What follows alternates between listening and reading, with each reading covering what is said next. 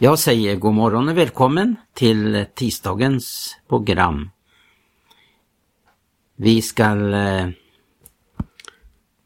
stanna inför en del bibelsammanhang.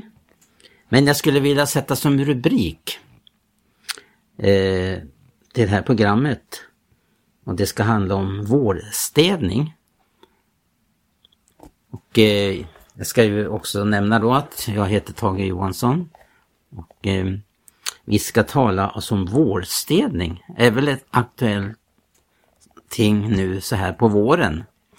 När snön har smältit bort så kommer det fram mycket som eh, ligger och skräpar och som man börjar rensa upp i sin, på sin tomt eller i trädgården.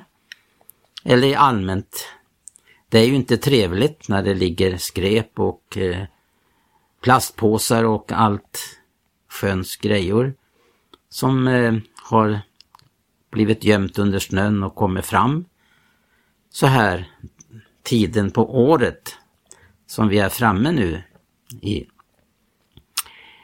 Eh, men det finns ju en annan vårstädning som jag tänker på.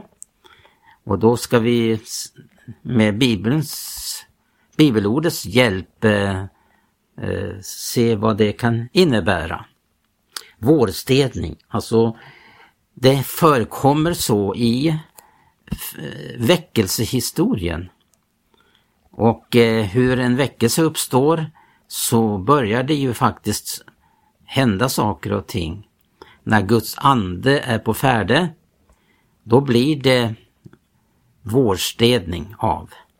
Man börjar städa upp saker och ting som eh, har samlats kanske under år men som eh, man behöver komma till rätta med.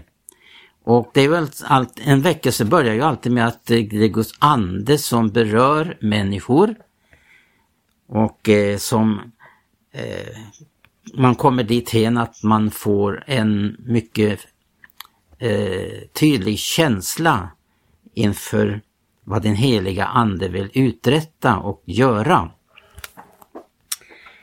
Det finns ju också i Bibeln, förutom att vi kan se eh, under församlingens väckelsehistoria, hur det här liksom har uppstått gång på gång.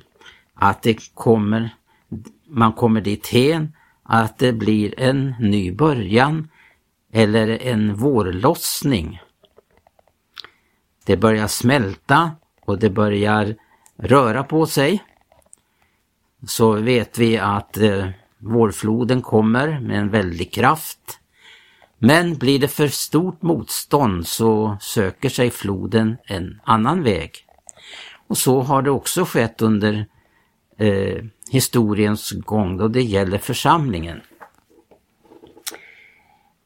Jag tänker på till exempel ett ord som eh, vi hittar i Petrus första brev, fjärde kapitel och sjuttonde vers där han skriver Petrus att domen, och det är väl ett citat han använder också, Petrus, domen skall begynna på Guds hus. Då det gäller att städa upp då handlar det om att det som har lagts eh, under gångna dagar eh, då blir uppenbarat genom andens ljus som behöver ställas till rätta. Man behöver uppleva att eh, Gud får börja på nytt igen. Och därför så uppmanas också att man ska inte förakta den ringa begynnelsens dag, utan ta vara på de tillfällen som Gud ger. Men jag ska ta några exempel från Bibeln där vi upplever tydligt hur Gud begynner igen.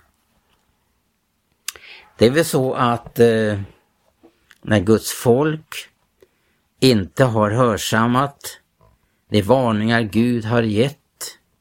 Och eh, man har eh, genom försumlighet eh, släppt in eh, ting som eh, inte är Gud i behag i den levande Gudens församling, då blir anden bedrövad och eh, så länge då hjärtan är hårda och inte är mottaglig för vad den heliga ande eh, vill framföra så eh,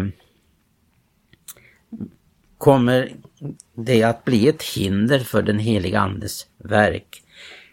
Väckelse det är ju någonting som sker genom den helige ande.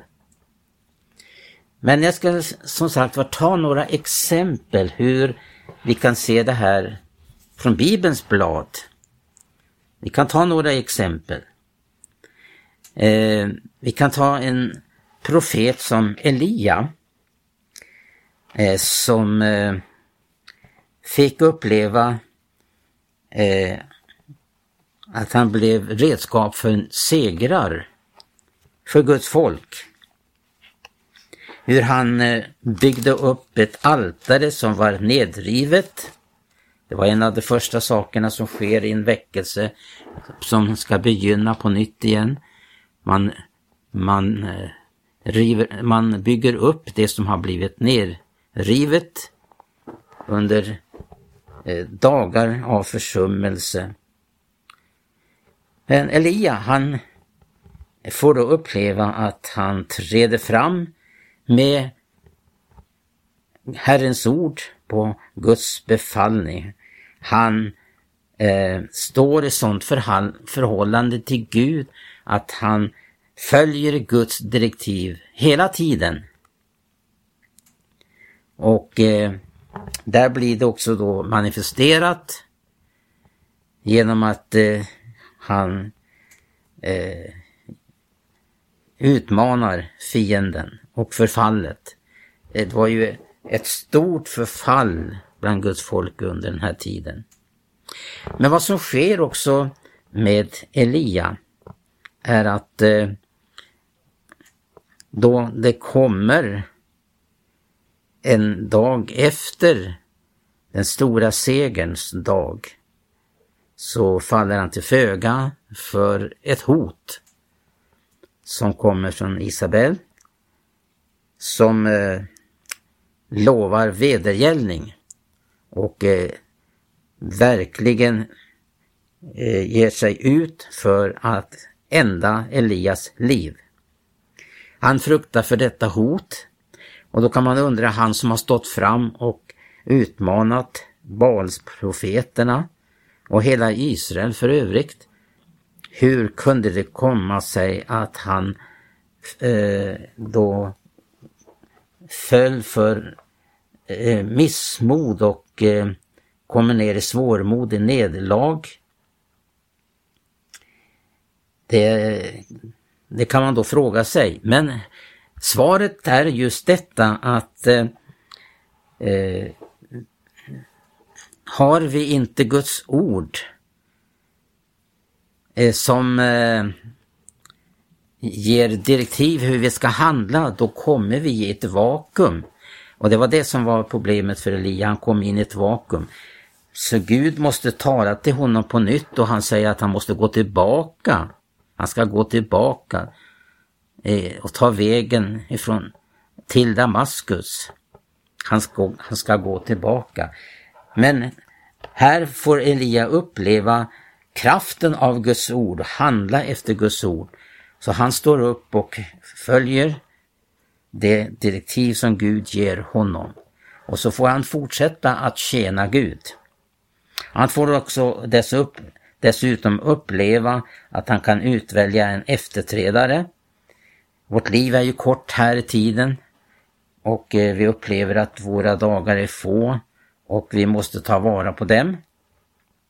Men eh, en dag så närma, den dag närmade sig då Elia behöver en efterträdare och han kommer också på Guds befallning att ta ut Elisa som ska träda in i ett tjänande för folket och för eh, att eh, få göra Guds gärningar.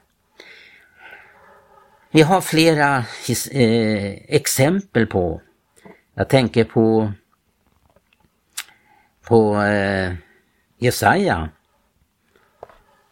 Och eh, vi kan läsa i Jesaja bok hur eh, han får uppleva att eh, Gud uppenbarar sig för honom. Och det är väl det som är själva hemligheten till ett nytt skeende för Guds folk. Gud uppenbarar sig på nytt igen. Och det sker gång på gång i, på, i Bibelns historia. Gud kommer på nytt igen. Och det är väl vår bön att Gud ska komma på nytt igen och uppenbara sin härlighet. Och då så kommer han, han kom till eh, Jesaja och han får uppleva att eh, i, den, i det år då konung Us, Usja dog så får han se Herren sitta på en hög och upphöjd tron. Han får uppleva hur Guds härlighet och helighet blir uppenbarat för honom. Han upplever det så påtagligt så dörrtrösklarna fästen darrade när ropet ljuder och huset blev uppfylld av rök. Och han upplever då sin orenhet, sitt tillkortakommande. Han behöver uppleva att Gud får begynna någonting igenom sin tjänare som ska komma folket till godo. Som ett rättesnöre eller som en, en, en väktare på muren förkunna Guds ord till ett genstrivet folk. Observera också att här handlar det om då Gud arbetar genom enskilda redskap. Men Gud, han, Guds fullkomliga vilja, det är att arbeta igenom hela sitt folk. Eller om vi då tänker oss eh, när vi läser i Nya Testamentet om församlingen som ett redskap i Guds hand. Som ett heligt tempel där Guds härlighet får bo. Och han upplever då Jesaja, Vem jag förgås ty jag har orena läppar och jag bor ibland ett folk som har orena läppar. Och eh, mina ögon har sett konungen, Herren Sebaot. Men det fanns, ära vare Gud, ett medel för också för denne unge man, Jesaja. För det kom eh, seraferna flög fram till mig, stå, skriver han där.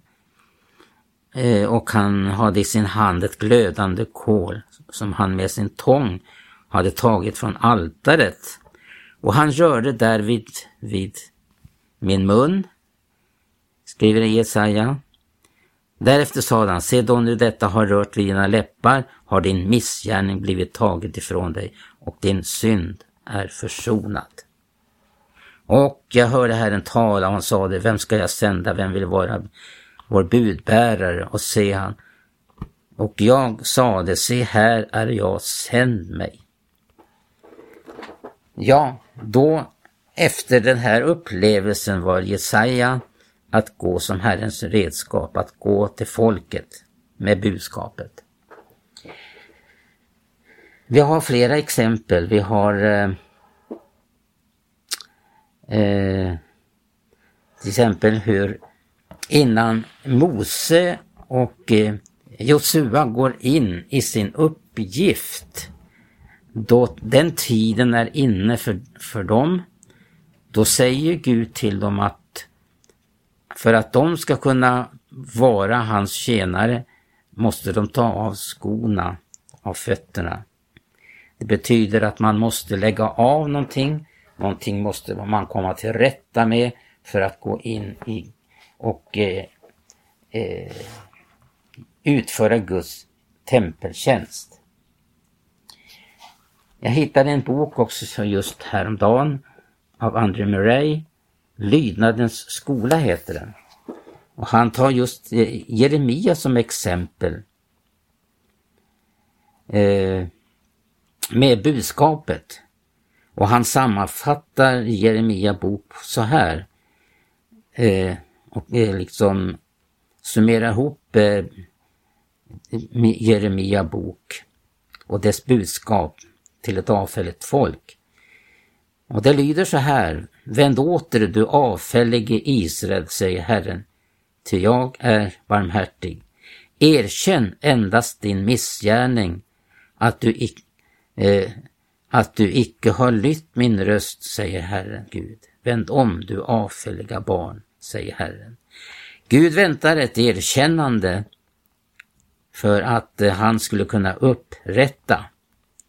Men vi vet att av Jeremia bok att folket kom aldrig dithän att det blev ett upprättat folk. Utan Jeremia får förkunna följderna utav deras eh, förstockelse, ohörsamhet, genstrivighet. När det handlar om då en väckelse begynner, då eh, är det frågan om att saker och ting upprättas, blir upprättat eh, utifrån Guds ord. Eh, jag kan till exempel ta fram här också från en bok som har betytt väldigt mycket de här sista dagarna för mig.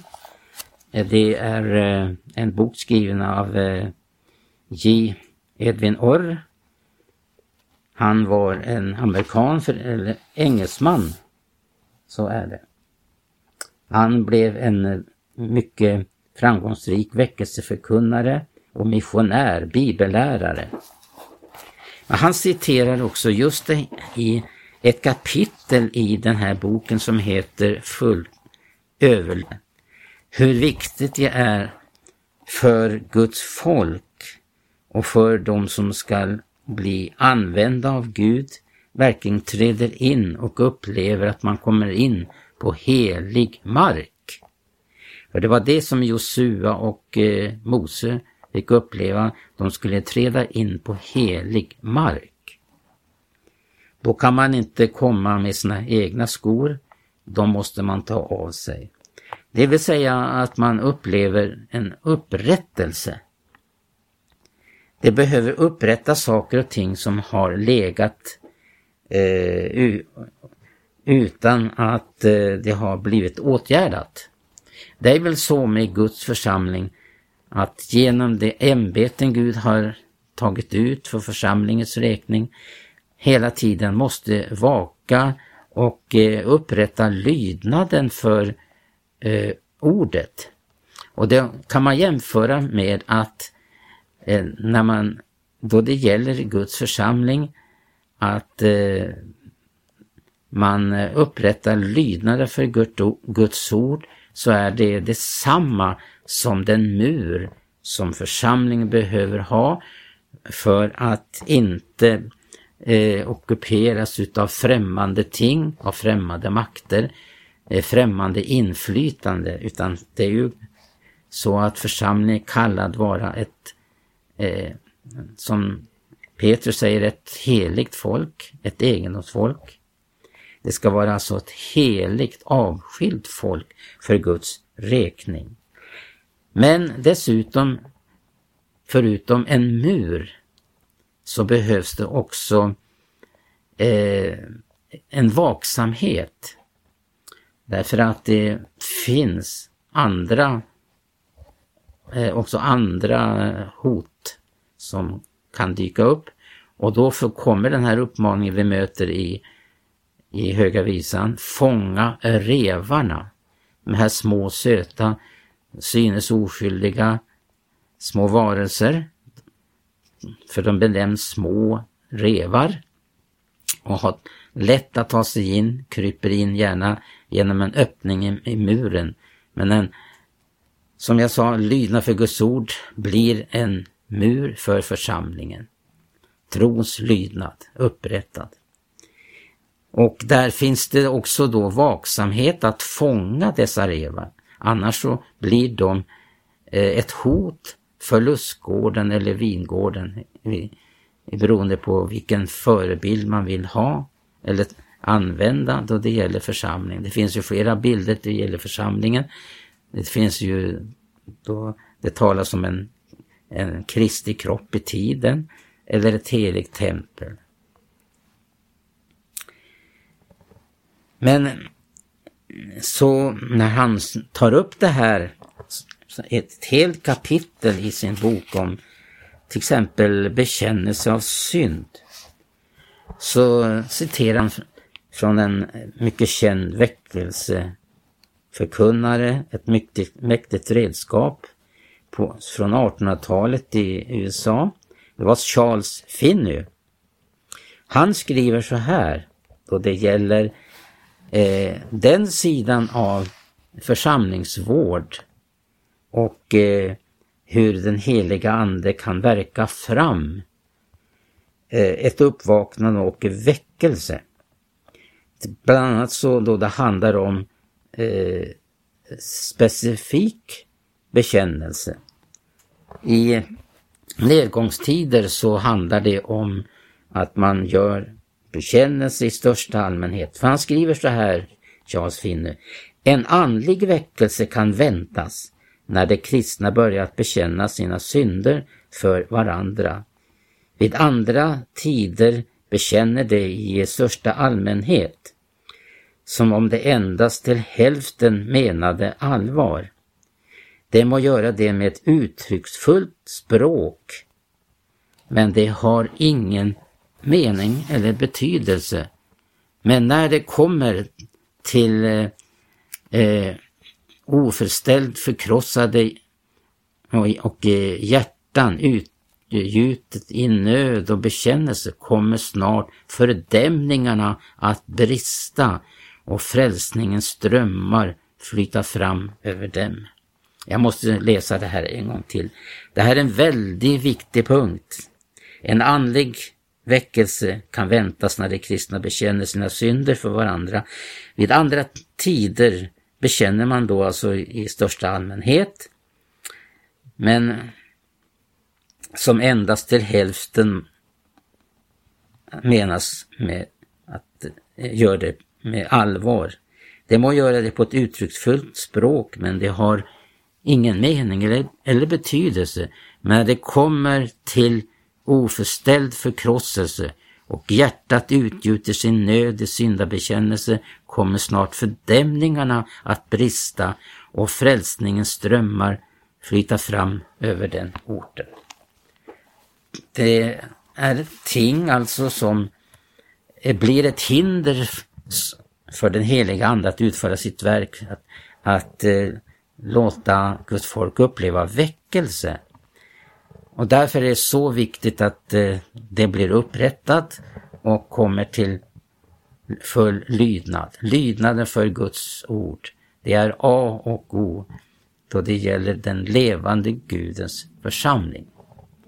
Ja, det här programmet handlar alltså om vårstädning. Men det behövs också en andlig vårstädning i Guds församling. Gud vill upprätta församlingen och att det kan benämnas ett avskilt och ett heligt folk. Jag tackar dig för din uppmärksamhet och du som har varit med och lyssnat. Ha detta som bönämne att få vara med och eh, bli ett föremål för att väckelsens ande får arbeta ibland oss. Amen.